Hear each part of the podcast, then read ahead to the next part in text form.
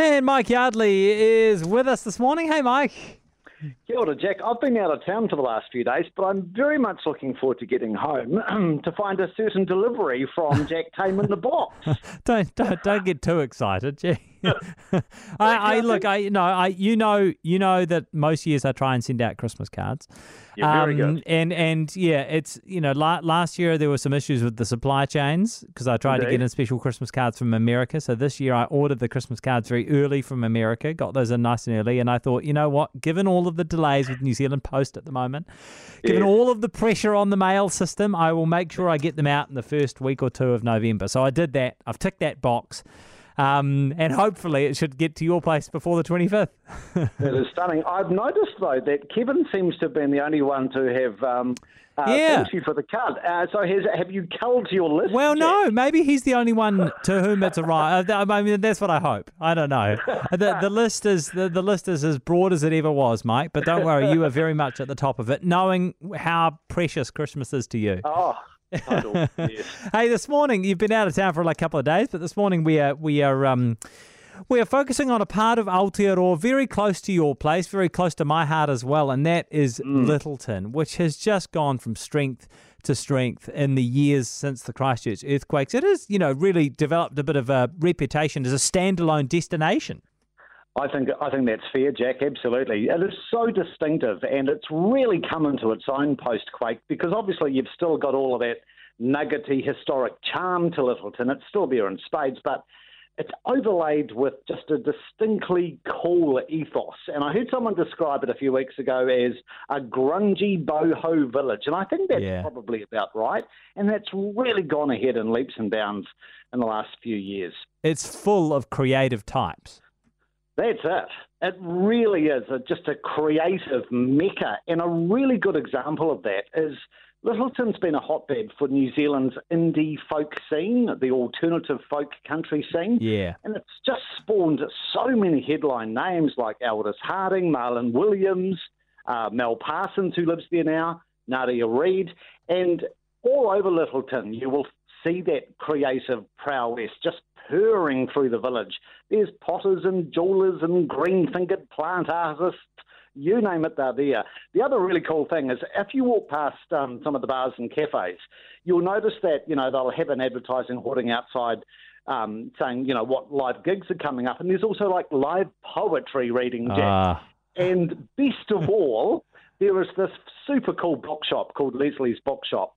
Um, it would surely have to be one of New Zealand's best magazine shops.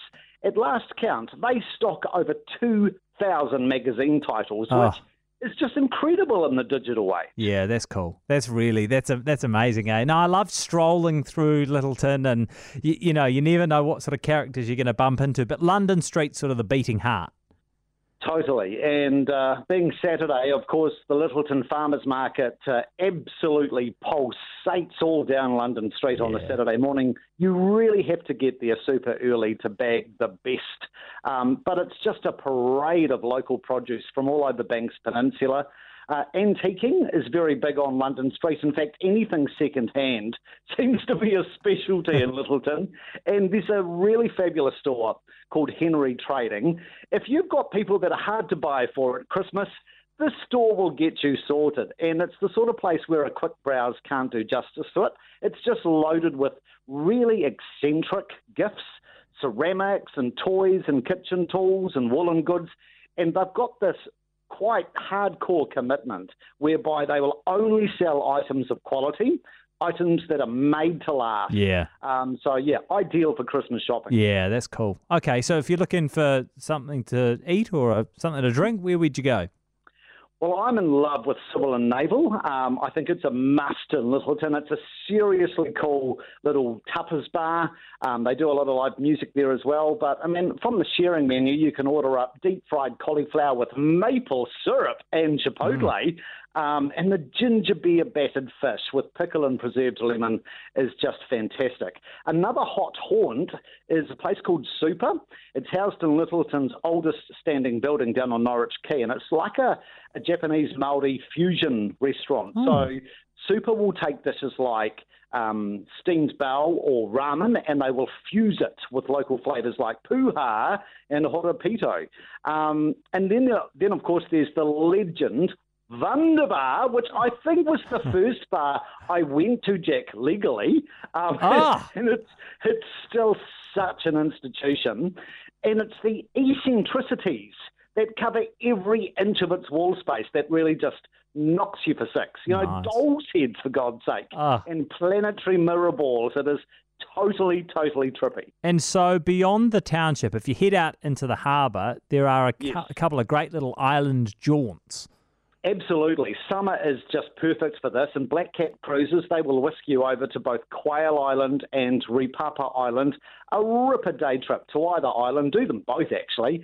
But it's just the history that these islands project, which I think is incredible. Like Quail had that quarantine facility for mm. people with leprosy. And at the same time they were there, you had Scott and Shackleton training their sled dogs and ponies on the island. It's amazing, I mean, eh?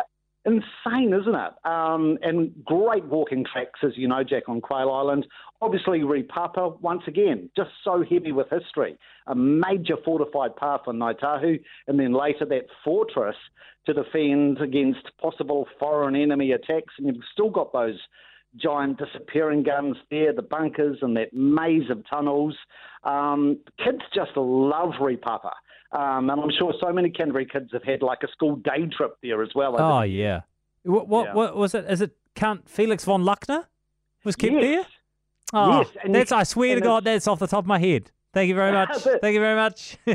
no, because I used to, we used to go to Ripapa, uh, as kids because for exactly the reasons you're describing. Cause, and we'd yeah. go and explore all of those tunnels and, you know, the cells where they would keep the prisoners of war and that sort of yep. thing. And I remember uh, Count Felix von Luckner and all the stories around when he was held there during the First World War. It's just amazing. That's right. Yeah. It is because he was just like a marauding captain, sort yeah. of wrong place, wrong time. Yeah. And you can still see his signature etched on the wall of where he was held for 109 days. Amazing. Yeah, that's amazing, eh? Oh no, yeah. it's so okay. Yeah, no, Ripapa's is is well worth a visit.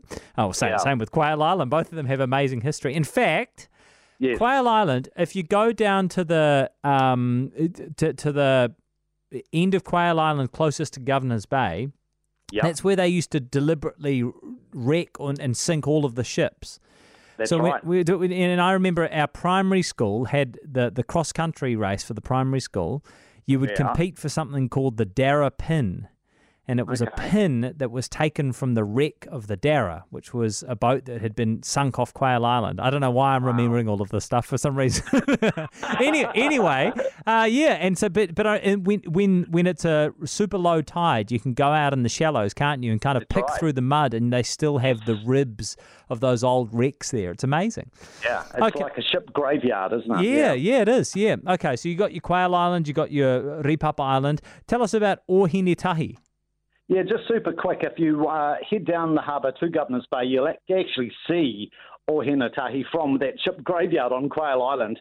This is a garden of international significance, and it's just an amazing trifecta of art, architecture, and botanical verve. Sir Miles Warren and his sister they were instrumental in restoring the 19th century homestead on the site and then crafting these grand garden displays, which they studded with knockout artworks.